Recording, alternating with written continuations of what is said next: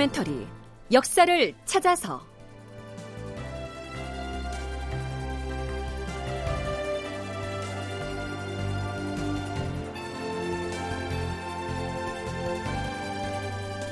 제 726편 율곡 동인의 탄핵으로 낙향하다. 극본 이상락 연출 최홍준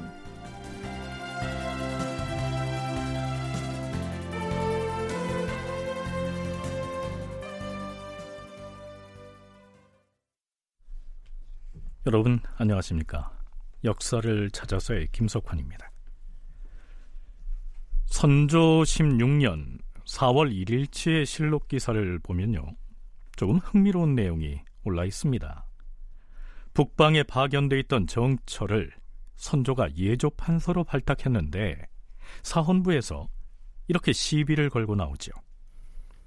주상 전하, 정철 그자는 술을 너무나 좋아하여서 이미 품위를 잃었사옵니다. 예전에 전하께서 그를 승진하여 발탁했을 적에도 사람들이 말이 많았사온데 반년도 채 못되어 갑자기 예조 판소로 승진시키겠다 하오니 조정 여론이 불편하게 여기는 것은 당연하옵니다. 정철을 예조 판서에 제수하시겠다는 노맥을 거두시옵소서. 거두시옵소서. 그런 소리 말라. 윤호하지 아니할 것이니 물러가 있으라. 선조는 북방에서 이른바 이탄계의 반란이 일어나기 직전에 정철을 함경도 관찰사로 파견했었는데요. 반란이 어느 정도 진정되자 다시 중앙조정으로 불러올려서 예조 판서에 임명했던 것이죠. 그런데 대간이 부당한 인사라고 시비를 걸고 나온 것입니다.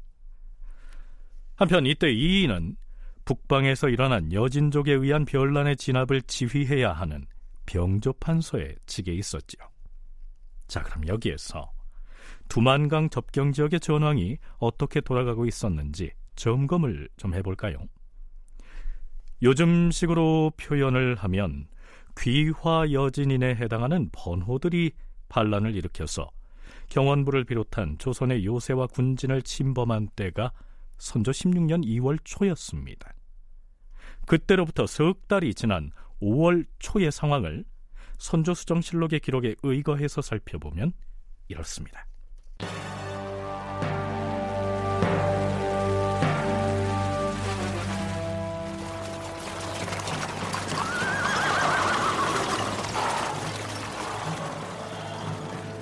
여진 오랑캐 두목인 율보리와 이탄계가 만여 명의 기병을 거느리고 길을 나눠서 종성의 요새지를 침범하였다. 물러서지 말고 맞서 싸워라!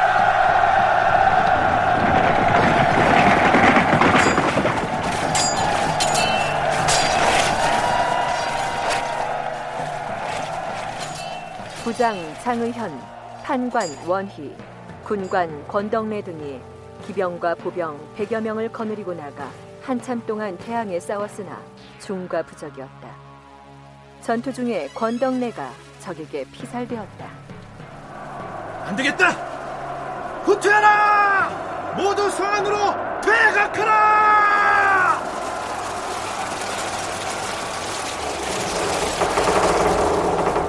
성문을 닫아라! 권덕래가 피살되자 나머지는 모두 도망하여 성으로 들어가니 오랑캐들이 성을 겹겹이 포위하였다.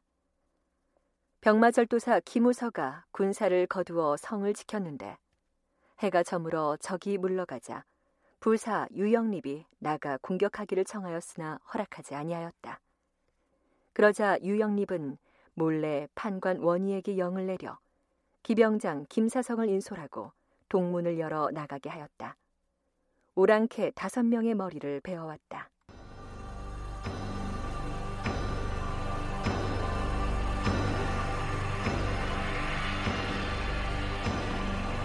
이튿날 적이 또 몰려와서 성을 포위하였는데 해가 질 무렵 온성 부사 신립이 날랜 기병을 거느리고 와서 구원하자 적이 허둥지둥 도망쳤다.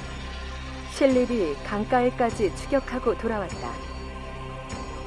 병마절도사 김우서가 사람을 시켜 성으로 맞아들여 서로 만나보고자 하였으나 신립은 이에 응하지 않고는 북치고 피리 불면서 성을 지나쳐 가버리니 김우서가 크게 부끄럽게 여겼다.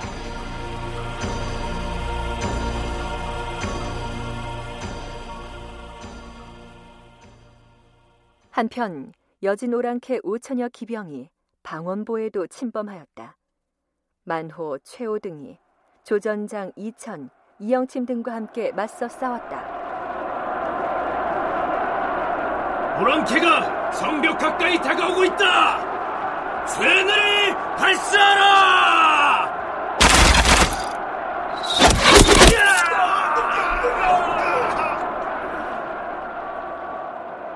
강한 쇠뇌로 사격을 하니 적이 예기가 꺾여 물러갔다. 그 후로도 율보리와 이탕계가 많은 무리를 이끌고 와서 재차 방원보를 포위하였는데 최후가 조방장 이발 등과 함께 성에 올라 힘껏 싸웠고 부장 장의현과 판관 윤담 등이 종성부로부터 와서 구원하여 안팎으로 합세하여 크게 공격하니 적이 마침내 패하여 물러갔다.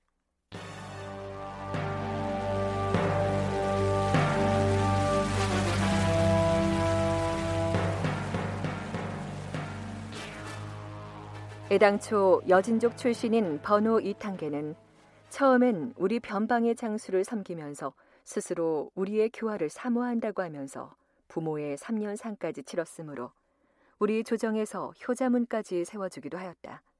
그런데 배반하고 반란을 일으킨 것이다. 그는 얼마 뒤에 사람을 보내 속죄하면서 다시 변방을 지키기를 원하였다. 이에 조정에서는 회령 판관에게 명령하여 그의 항복을 받아들이는 체하고 국경에서 잡아 죽이도록 하였다. 그러나 회령 판관이 몰래 대비책을 마련하는 중에 이탄계가 군막에 들어가려고 하다가 이상한 낌새를 채고 도로 달아나 다시는 오지 않았는데 수년 후에 죽었다. 이렇게 해서 귀화 여진인 이탄계와 율보리 등이 주동이 돼서 여진족 군사를 끌고 두만강을 건너와 버렸던 이 한바탕의 반란 소동은 넉 달여 만에 어느 정도 진정이 된 것이죠.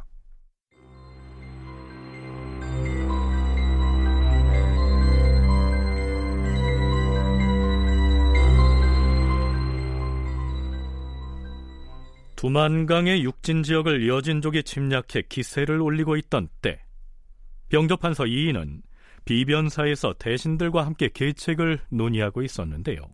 그 모습을 잠시 살펴볼까요?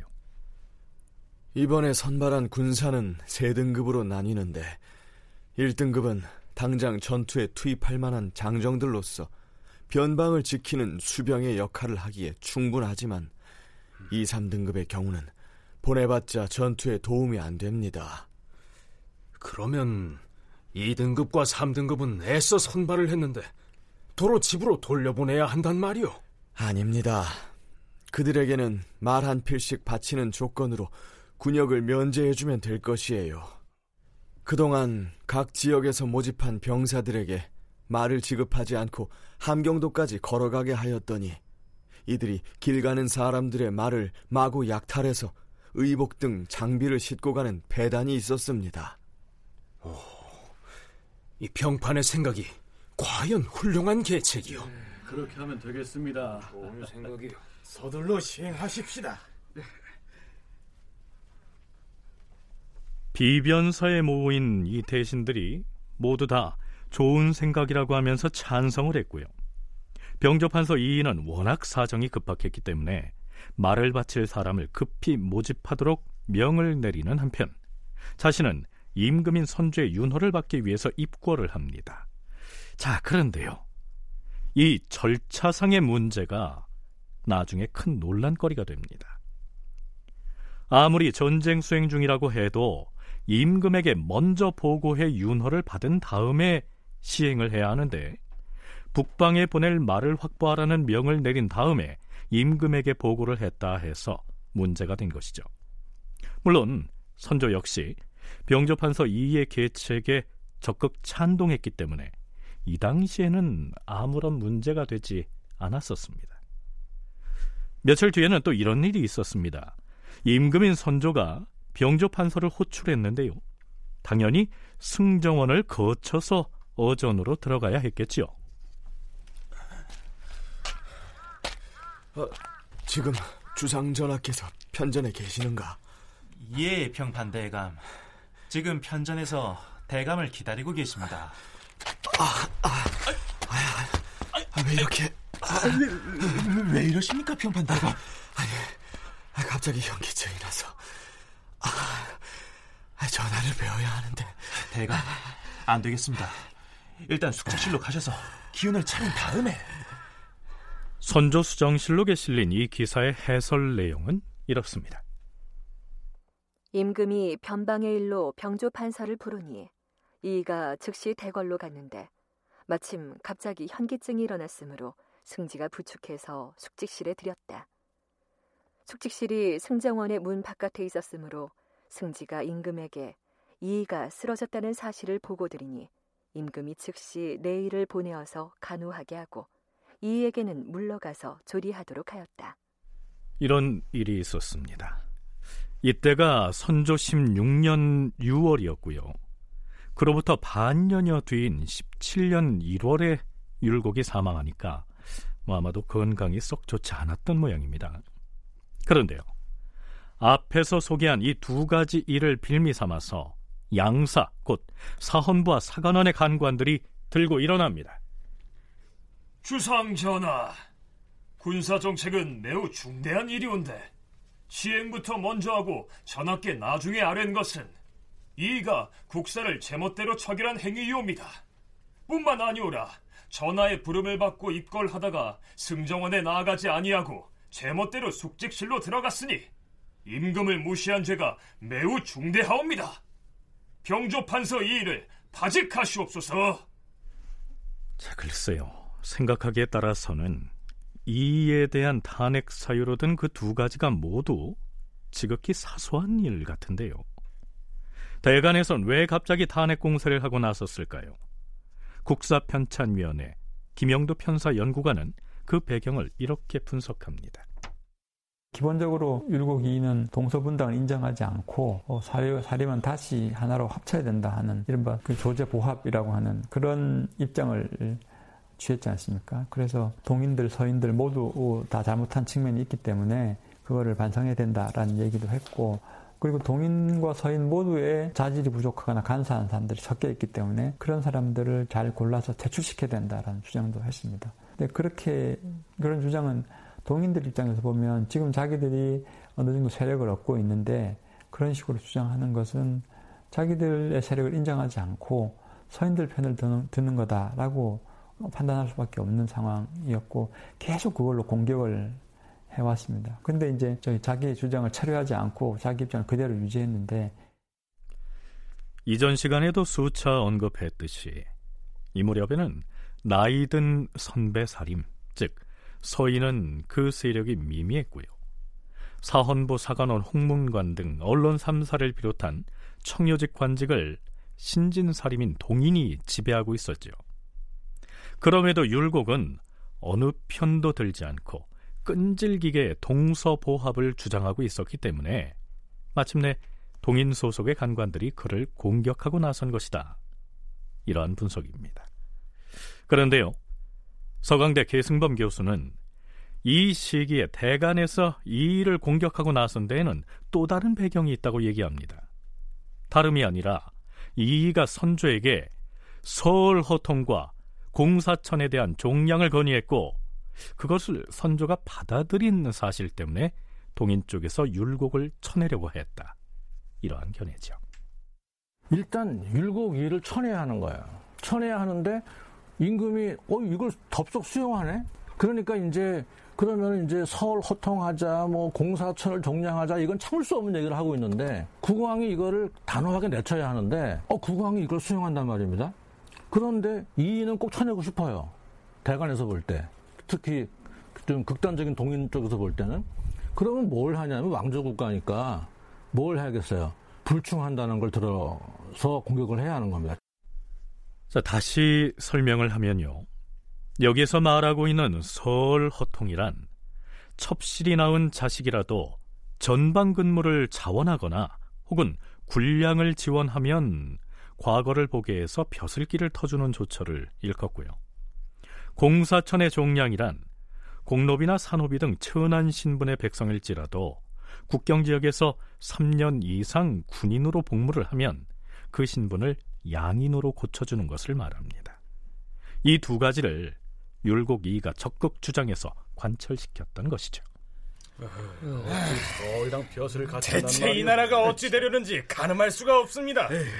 자고로 조선은 상하 귀천의 신분 질서가 분명한 양반 사이인데 맞습니다. 어찌 서울을 호통하여 벼슬길에 나서게 한다는 말입니까? 아, 그뿐이 아니에요. 아, 노비를 양인 신분으로 속량한다면 아, 이 세상에 나만 할 노비가 어디 있겠습니까? 공노비는 그렇다 쳐도 산노비는 엄연한 개인의 재산인데 어찌 노비를 주인에게 빼앗아 군대로 내보낼 수 있다는 말입니까? 이 모두가 병조 판서 때문이에요. 네. 병판은 입만 열면 동서 보합을 논하지만 그 역시 엄연한 서인 쪽 사람이에요. 이 참에 병판을 조정해서 내쳐야 합니다. 그것이 우리 동인 세상을 만드는 길이에요. 하지만 주상 전하의 신임이 두터운 터에 무엇을 명분 삼아 병판을 탄핵하자는 것입니까? 나한테 병조 판서 이의를 임금에 대한 불충으로 몰아붙여 내칠 수 있는 아주 좋은 계책이 있수만. 아이고, 좋은 계책? 어떤 계책 말입니까? 어, 그, 말해보시오. 말해보시오, 빨리. 그 계책이 무엇이냐 하면. 그래서 생각해낸 계책이 바로 신하로서 임금에게 불충한 죄를 율곡에게 묻는 것이고 그 불충 사례로서 앞에서 거론한 두 가지 일을 끌어들였을 것이다. 이러한 추정이 가능한 것이죠. 앞에서 드라마로 들려드린 내용은 물론 있었음직한 상황을 가상한 것인데요. 실록에도 이러한 구절이 보입니다. 간관들이 국리 끝에 찾아낸 이의 흠이라는 것이 바로 그 두 가지 일이었다. 간관 중에서 이주와 이경률이 신진으로서 그런 계책을 먼저 내놓았으므로 사람들이 크게 놀랐다. 동인의 신진 사림이 이번에야말로 작심하고 율곡을 내칠 기세인데요. 자, 이제 이 국면이 어떻게 전개될까요?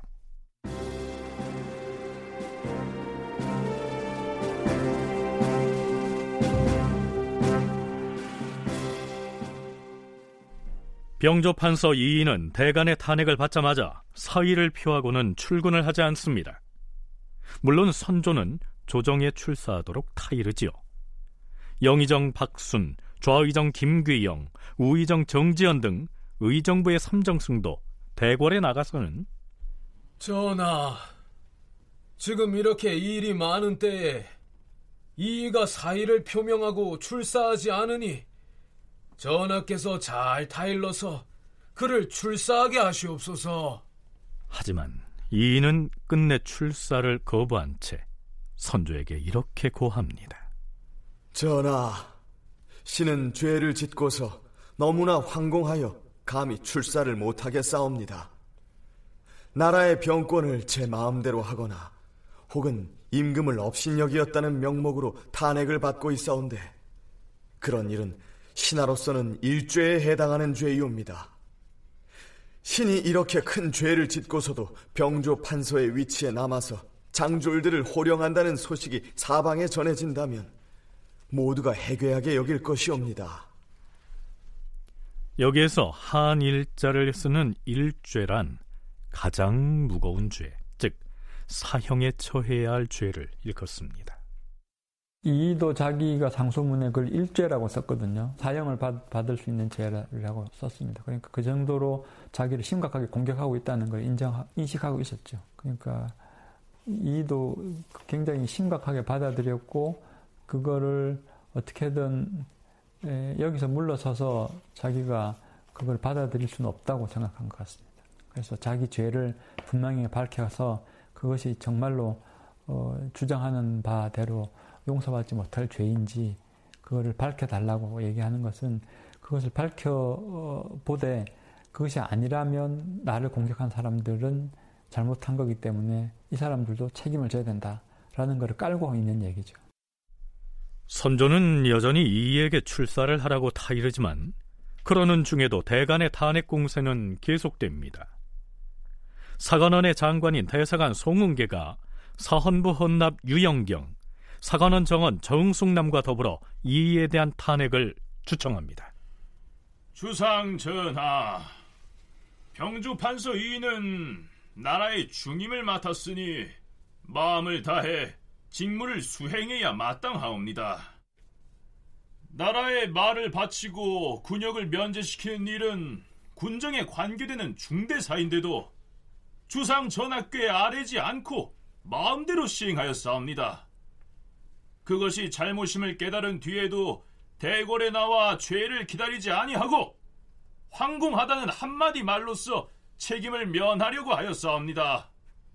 그리고 변방에 별난 보고가 들어와서 이에 대한 대응이 시급한 반에 전하의 부름을 받고도 어전으로 들지 않고 승정원의 숙직실로 들어갔으니 그가 범한 행위는 국사를 마음대로 척이란 죄와 더불어 임금을 무시한 죄가 되옵니다. 전하, 대가는 직무상 바른 말을 해야 할 책임이 있으므로 사안에 따라서 그 책임자를 탄핵하는 것은 불가피한 일이옵니다. 그런데 병조 판서 이인은 자신의 허물을 반성하기에 겨를이 없어야 함에도 불구하고 탄핵받은 사실에 의구심을 가지고 깊은 분노심을 품고서 불만 가득한 태도를 보였사옵니다. 전하께서 온화한 말씀으로 위로해 주신 것이 한두 번이 아니었는데도 이를 감격스럽게 여겨서 전하의 뜻을 받들려고 하지 아니하고 대간이 논한 것을 허위와 날조로 규정하려 하였사옵니다. 심지어는 대신들이 대간을 배척하지 않는 것을 가리켜 잘못되었다고 하는가 하면 주변의 여러 사람들에게 자문을 하여서 자신과 대간 중에 누구의 죄가 더 가볍고 무거운지 경중을 헤아려 보자고 하면서 마치 승부를 결판내고자 하는 것처럼 하였으니 이는 과거의 역사를 살펴보더라도 진실로 듣지 못했던 일이옵니다.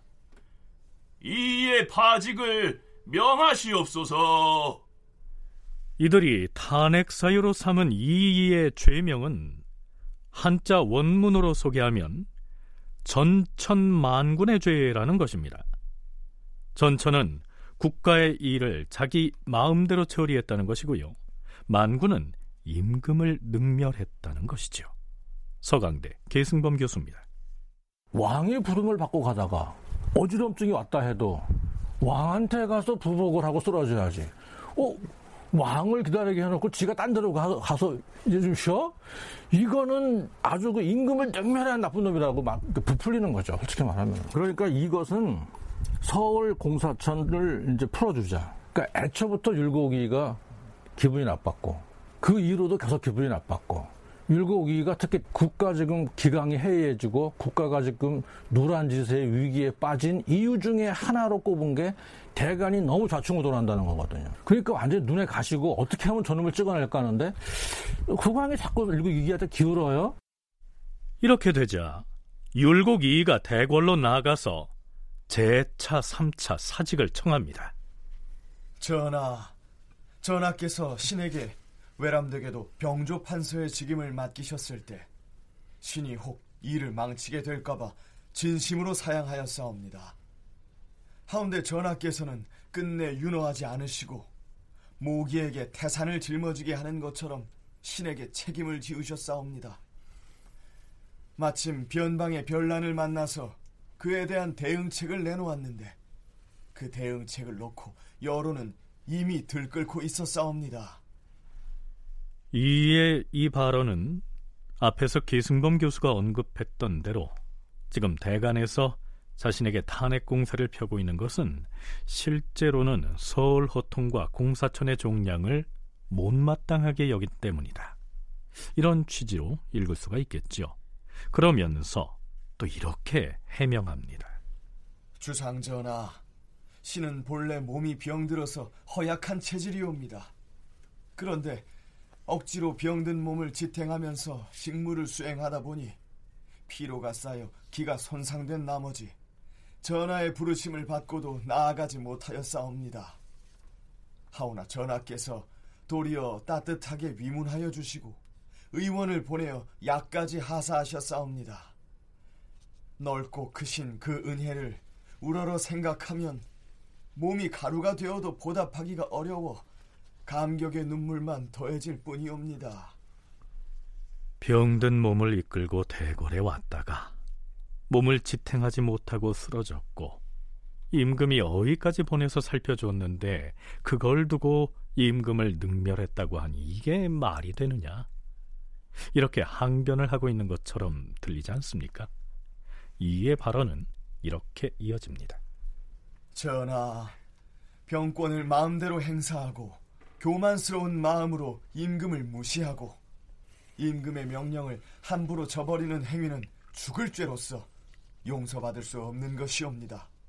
전하, 죄가 있는 자를 다스리지 않는다면 어떻게 나라를 다스릴 수가 있겠사옵니까?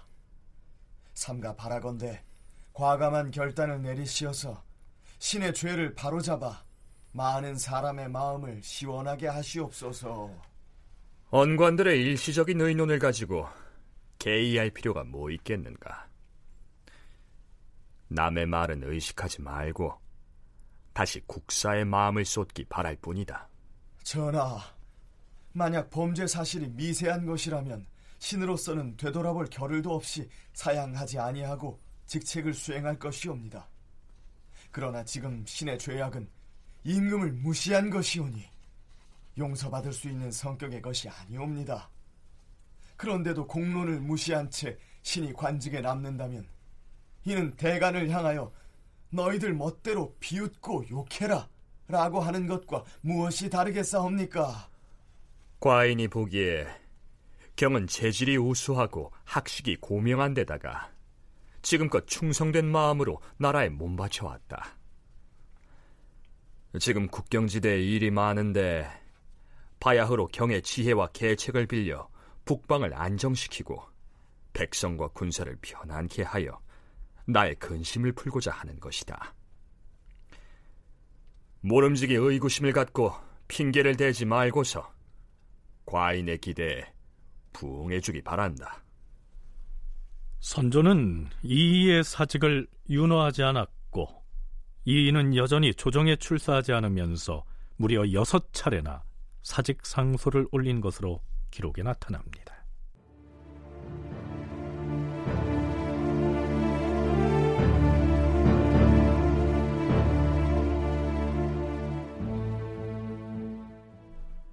이에 대한 탄핵 상소를 사헌부와 사관원에서만 올린 게 아니었습니다.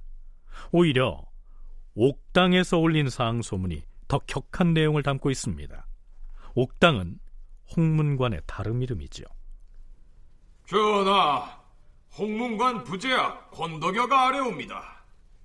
병조판서 이인은 학자 출신으로서 순서를 뛰어넘어 높은 지위에 올랐는데 의리와 충성을 다하여 은총을 베푼 주상 전하께 보답할 생각은 하지 아니하고 집요하게 자신의 의견만 내세웠사옵니다. 그리하여 결국 그의 모의와 계획이 죄를 얻게 되었으니 어찌 공론이 발동하지 않을 수 있겠사옵니까? 대간이 죄를 청한 것은 진실로 당연한 것이옵니다. 따라서 이로서는 마땅히 죄를 인정하고 허물을 반성하기에 여념이 없어야 할 것인데 거치 문제를 가지고 논쟁을 하면서 온갖 필서를 놀려서 공론과 대항에 싸우려 하였사옵니다. 일찍이 재상에 반열에 있었던 자로서 공론을 무시하고 거리낌이 없는 행위를 하였사오니 무엇보다 홍문관에서 올린 상소문에서는 이 일을 두고 소인이라고 칭하고 있습니다. 조선의 선비 사회에서 소인이라고 하는 말이 매우 모욕적인 표현이란 점은 이 점에도 언급한 바 있지요. 드디어 선조가 의정부 삼정승을 호출합니다. 경들이 누차에 걸쳐 이 일을 조정에 머물러 두고 나란 일을 맡기도록 청하였으나 그런다고 해서 이가 출세할 리는 전혀 없고 지금은 북방 문제로 병무가 매우 급하니 우선 채직시켜서 그 마음을 편안케 하는 것이 어떻겠는가? 지금 북방 지역의 일이 한창 급하여 나라가 망하려고 하는데 조정이 이처럼 혼란스러워서야 어떻게 나라를 다스릴 수가 있겠는가? 과인은 못내 마음이 아프도다. 영상의 생각은 어떠한가? 전하, 이가 어찌 끝까지 출사하지 않겠다고 고집하게 싸웁니까? 하지만 우선은 그를 재직시키는 것이 마땅하다 사료되옵니다. 알겠느니라. 병조 판서를 속히 채직시키라. 이가 이미 나란 일을 그르친 소인의 죄목으로 몰리고 있는데 과인이 아무리 물정에 어두운 임금이라고는 하나 소인과 같이 일하고 싶지는 않다. 이가 향리로 돌아가서 흰 구름 속에 묻혀서 은거한다면 그 누구라서 그를 또다시 죄인으로 얽어매겠는가? 이인은 선조가 삼정승에게 이런 내용의 교지를 내렸다는 얘기를 전해 듣자마자 고향인 파주로 내려갑니다. 자, 그런데요. 선조는 이이가 향리로 떠나자마자 다음과 같은 조처를 전격적으로 취합니다. 이제부터는 이조의 낭청을 차출할 때 천망하는 규정을 혁파하라. 낭청은 낭관을 일컫는데요. 문관 인사를 좌지우지해온 관리가 바로 이조의 낭관이라고 했었지요. 바로 이 낭관을 어느 쪽에서 차지하느냐 하는 문제로 다투다가 결국 사림이 동인과 서인으로 나뉘었지요. 이 낭관은 다른 자리로 옮겨갈 때에도 후임 낭관을 스스로 천거할 권리를 갖고 있었습니다. 이걸 혁파해야 한다고 주장해온 사람이 바로 율곡이였지요. 서강대 계승범 교수의 얘기 들어보시죠. 율곡 이익을 치면서 천만권을 폐지하라 그러고요. 이거 뭐냐면 율곡이가 주장했던 거를 너는 내가 내치지만 너의 주장은 내가 받아들이지. 그런 맥락이 있고요. 양측 모두의 주장을 수용하는데 뭐냐 하면은 율곡이가 주장했던 거 낭청 천망제를 혁파하라고 말을 하죠. 그러니까 율곡이한테는 내가 경을 내치지만 나는 속으로 경의 의견을 나는 필요해. 그러면서 대간을 견제하는 거고 대간이 공격했던 게 뭡니까? 이 일을 물리치라는 거 아니에요. 나는 너희들을 따라서 율곡이는 내치는데 너희도 천만 건은 포기해라 이거죠. 그러니까 둘 다 내치면서 상대방의 한 개씩 얻는 걸 준 거예요.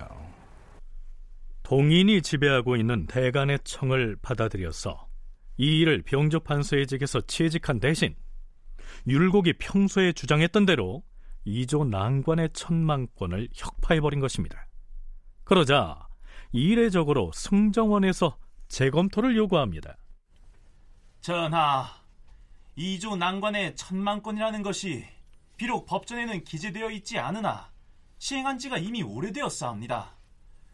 비록 그것이 편중되었다는 비방을 면할 수 없기는 하오나 그렇다고 그 폐단을 바로잡기 위하여 청구하는 규정을 갑자기 없애버린다면 후일의 근심거리가 되지 아니할까 염려되어서 감히 아뢰옵니다. 승지들은 승정원의 직분을 잊었는가? 어찌하여 아뢰지 말아야 할 말을 아뢰는가? 그 입 다물라! 이어서 선조는 대신들에게 비만기를 내리지요. 비만기란 임금이 직접 작성해서 승지를 통해 내리는 명령서를 일컫습니다. 근래 병조판서 이의 언어 문제 때문에 대간이 서로 격동하여 쟁변을 되풀이하다가 급기야 옥당이 올린 차자를 보면 이 일을 오국 소인에까지 비유하기에 이르렀는데 이것은 언어 문제로서만 가벼이 볼 일이 아니다. 여기에서 오국 소인이란 나라를 그르칠 소인배라는 뜻입니다. 그 전부터 이인은 신진 사림이 붕당을 만들어 몰려다니는 꼴을 싫어하여서 그들을 억제하기 위한 논의를 누차에 걸쳐 제기해 왔는데 이 때문에 신진 사료의 미움을 받은 지가 이미 오래되었다. 그러다가 그에게 실수가 있게 되자 이때를 놓칠세라 드디어 틈을 타서는 기필코 탄핵을 밀어붙여 그를 제거하려고 한 것이다.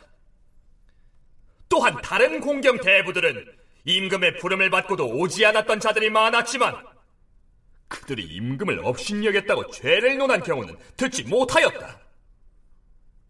그런데 몸이 아파 들지 못한 것을 두고 왜 대간이나 옥당에서는 유독 이에 대해서만 성급하게 들고 일어나는 것인가? 국사 편찬위원회 김영두 연구관은 이 국면에서 선조가 심정적으로 서인 쪽으로 기운 것이 아닌가 이렇게 추정합니다. 그 선조는 어떻게 받아들였냐 하면 그 임금이 믿고 일을 맡긴 대신을 근거 없이 공격한다라는 입장에 섰던 것 같고요. 그래서 그 당시에 이제 동인 서인 양측에서 굉장히 많은 상소들이 빗발치기 올라오는데 예, 선조가 답을 한 것을 보면 선조는 어느, 어느 정도 서인 쪽 입장에 지금 당시에는 기울여져 있었던 게 아닌가 생각이 들고 이 일을 옹호해야 하겠다 하는 생각을 분명하게 했던 것 같습니다. 그 이조전랑이 천만권 혁파한다거나 나중에 보면 이제 이 일을 공격했던 3사의 관원들을 전부 특지로 지방관으로 보내버린다거나 이는 이제껏 동서로 분열된 사림을 조정하고 화해시켜서 하나로 만들기 위해 동서보합을 주창해 왔지요. 그 이마저 동인 세력의 탄핵을 받아서 고향으로 내려가 버린 이 시기에 이르면 이제 양쪽은 돌아올 수 없는 다리를 건넜다. 이렇게 볼 수가 있겠죠.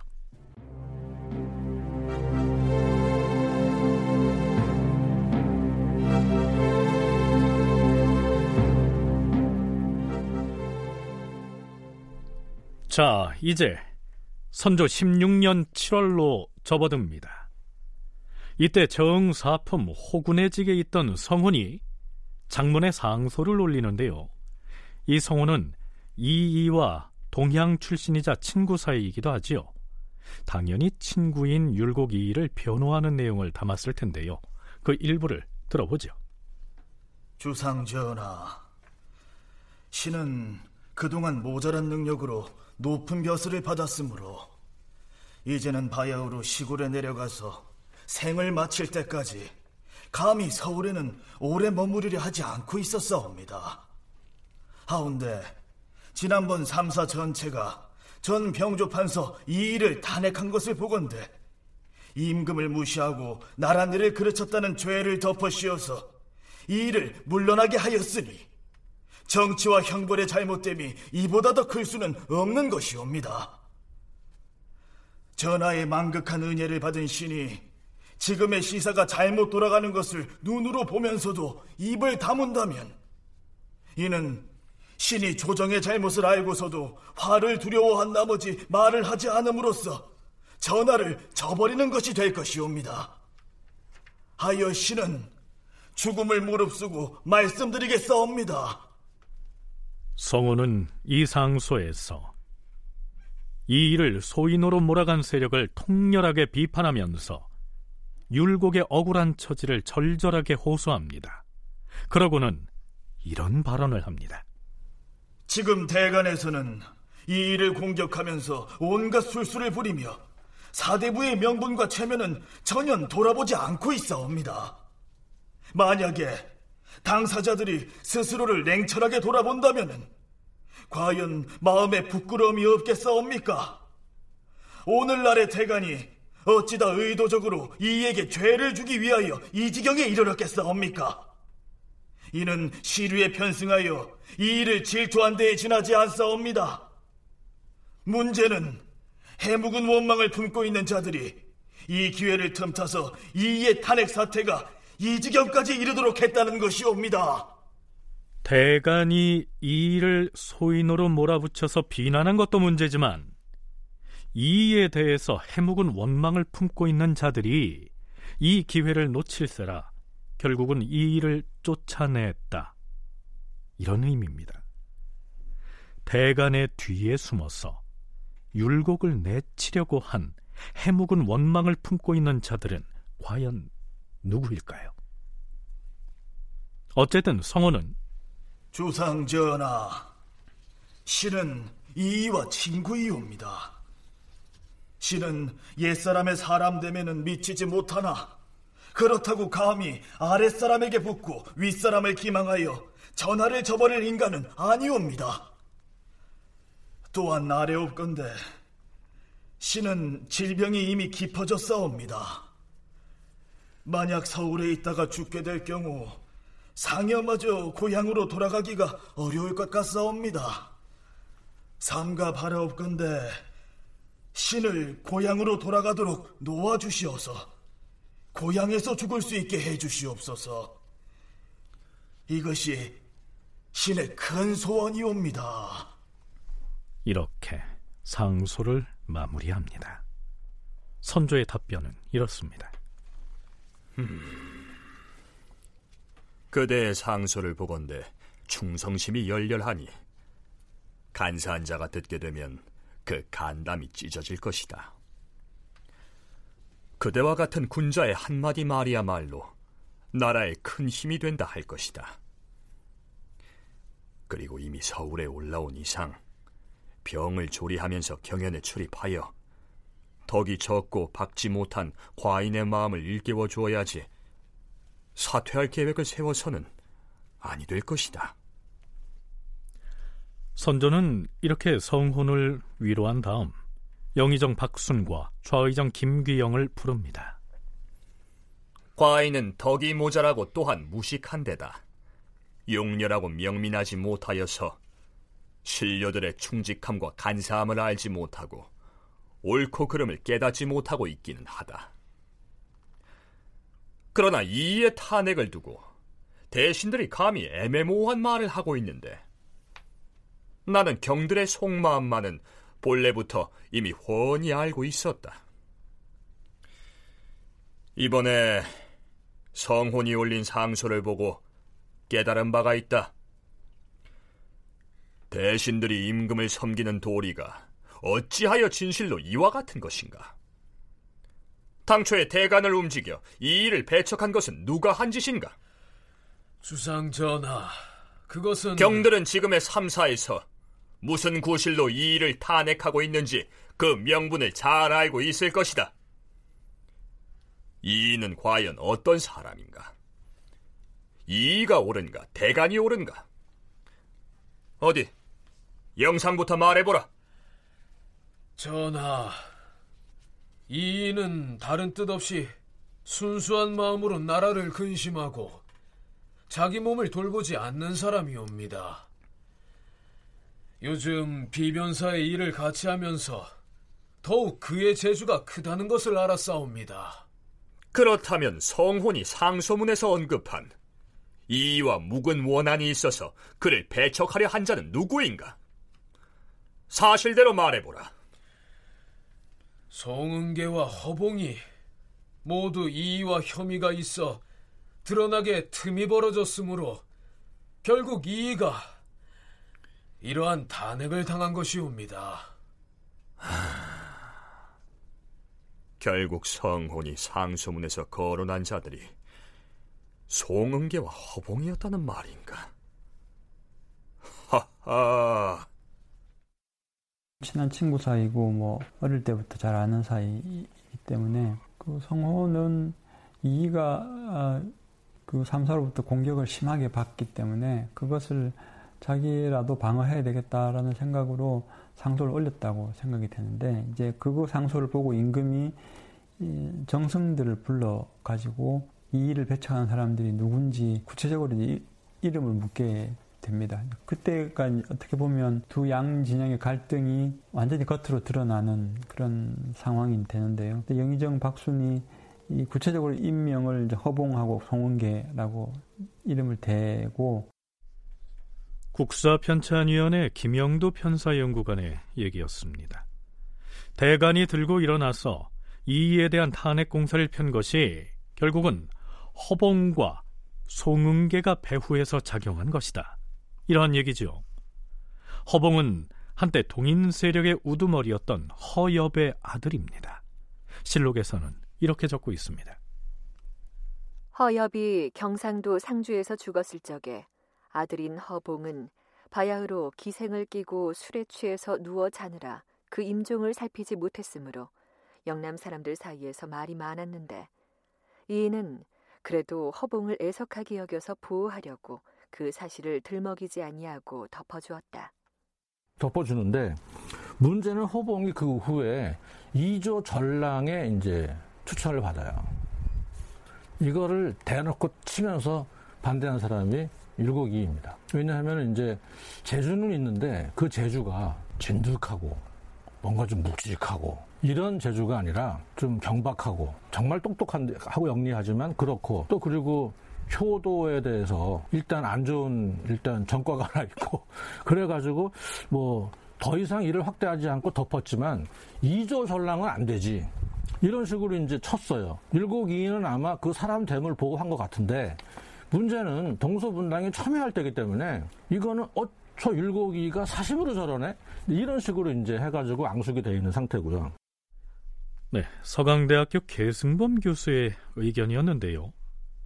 이러한 연유로 허봉이 이에 대해서 묵은 원한을 품게 됐고 그것이 결국 탄핵으로 이어졌다는 것입니다. 송응계에 대한 기록은 이렇습니다. 송응계는 을사사화를 일으킨 간사한 무리에 발을 들여 놓았었다. 그리하여 공신의 반열에 들었었는데 그 뒤에 훈공이 삭제되면서 벼슬의 품계가 떨어진 뒤 외직으로 밀려나게 되니 사림에서 그를 비루하게 여겼다.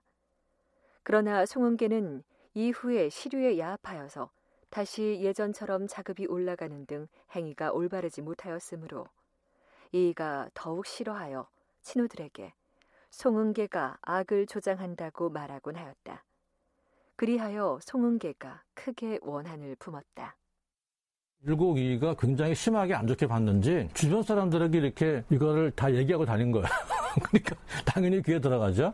그러니까 송은계가 이제 율곡이는 앙숙이죠. 문제는 뭐냐면 당시 대관들이 주로 젊은 이제 그 동인들이 많은데 아마도 이 사람들이 그 허봉이나 그 송은계 같은 사람들의 어떤 그 문객이거나 어떤 식으로든 이렇게 커넥션을 가지고 스폰서를 받던 대관들이 아니었나 그런 생각이 들어요. 그러니까 성원은 성원도 지난번에 율곡이가 성원을 또 한번 옹호했으니까 성원도 율곡이를 변호하는데 대간 자체는 왕도 정치에서 막 뭐라 그러면 안 되거든요. 그러니까 대간의 문제가 아니라 사실은 저 대간을 도정하는 진짜 배우 세력이 있다. 이걸 이게 또 까닭인 거죠. 네. 역시 서강대 계승범 교수였습니다. 그러니까요. 이에게 묵은 원한이 있는 허봉이나 송은계 등이 배후에서 대간을 조정해서 탄핵 공세를 펼치게 한 것이다. 이런 얘긴데요. 자, 그럼에도 불구하고 율곡 이에게 원한을 가진 사람은 또 있었습니다. 박근원이라고 하는 인물이었는데요. 그가 이조 난관으로 있을 때 불법을 많이 자행했다 해서 율곡 이가 앞장서서 그를 탄핵해서 결국은 채직시킨 일이 있었기 때문에 그 또한 이에 대해서 원한을 가졌다는 것이죠. 자, 그런데요.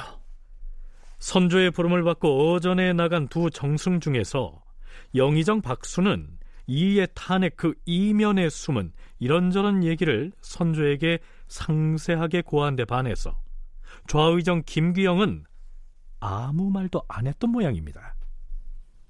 이가 어떤 사람인지 좌상은 의견을 말해보라. 신은 이가 어떤 사람인지 알지 못하옵니다. 잘 알지 못한다.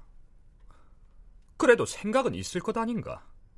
사람을 알아보는 것은 옛 중국의 요임금 같은 이도 어렵게 여겼사온데 신처럼 우매한 자가 어떻게 사람을 알아볼 수가 있겠사옵니까? 김기영은 끝내 언급을 피하는데요. 이튿날 선조는 매우 화난 목소리로 이렇게 전교합니다. 임금이 함께 나라를 다스리는 자는 대신들이다. 그래서 예부터 임금을 편안하게 하거나 위태롭게 하는 것은 대신에게 달려있다라는 말이 있는 것이고 나라가 어지러우면 어진 재상을 생각한다라고도 하는 것이다. 어제 과인은 충직한 자와 간사한 자를 잘 알지 못하고 옳고 그름을 깨닫지 못한다고 스스로 고백하면서 대신에게 의견을 물었었다. 그런데 좌상 김기영은 누가 옳고 그르다고 말하기를 꺼려하여서 구차스럽게 자기의 지위를 보존하려는 태도를 보였다. 과인은 예로부터 이런 대신이 있다는 말을 들어보질 못하였도다. 그가 대신의 지위에 있으면서도 누가 어질고 누가 간사한지를 알지 못했다면 이는 지혜롭지 못한 것이고 알면서도 바른대로 아르지 않았다면 이는 충성스럽지 못한 것이다. 그러고서 어떻게 온 국민이 우러러보는 자리에 있을 수 있겠는가? 승정원에서는 과인의 이러한 뜻을 전하라! 결국 좌의정 김규영은 정승 자리에서 물러납니다.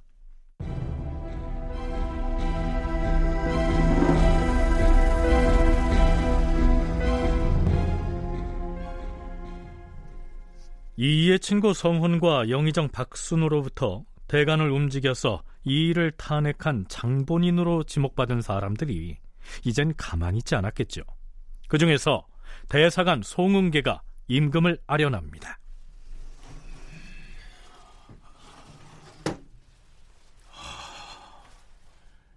주상 전하, 성훈의 상소문 내용을 살펴보고 또한 영의정 박순에게 들은 바에 따르면 이의 탄핵 배우로 허봉과 신을 지목하였다고 하옵니다. 신이 언론을 책임진 사관원의 장관인데 묵은 원한 때문에 현명한 선비를 제거하려 하였다니 그것이 사실이라면 그 죄는 만번 죽어 마땅하옵니다. 생각하건대 신의 집안은 6대에 걸쳐 과거에 급제하여 나라의 후한 은총을 받았사옵니다.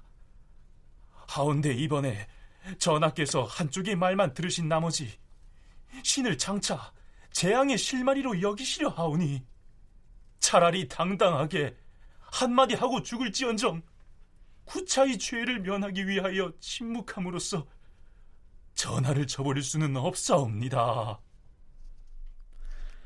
자, 이렇게 운을 뗀 송은계는 이어서 본격적으로 이 일을 비난하기 시작하지요. 전하, 이는 한때 사찰의 중이 되어서 임금과 어버이를 버리고 인륜의 죄를 지었사옵니다. 이후에 변신을 하여서 환속한 뒤에 권세 있는 집안에서 마치 가축처럼 길러졌다는 사실을 이 세상의 공정한 언론은 용서하지 아니할 것이옵니다. 율곡이인은 16세 때 어머니인 사임당 신씨가 세상을 떠나자 슬픔을 이기지 못해서 금강산에 들어가 한때 승려 생활을 한 적이 있는데요. 송웅계는 율곡의 이러한 전력을 들추어서 비난하고 있는 겁니다. 다큐멘터리 역사를 찾아서 다음 주 이 시간에 계속하겠습니다.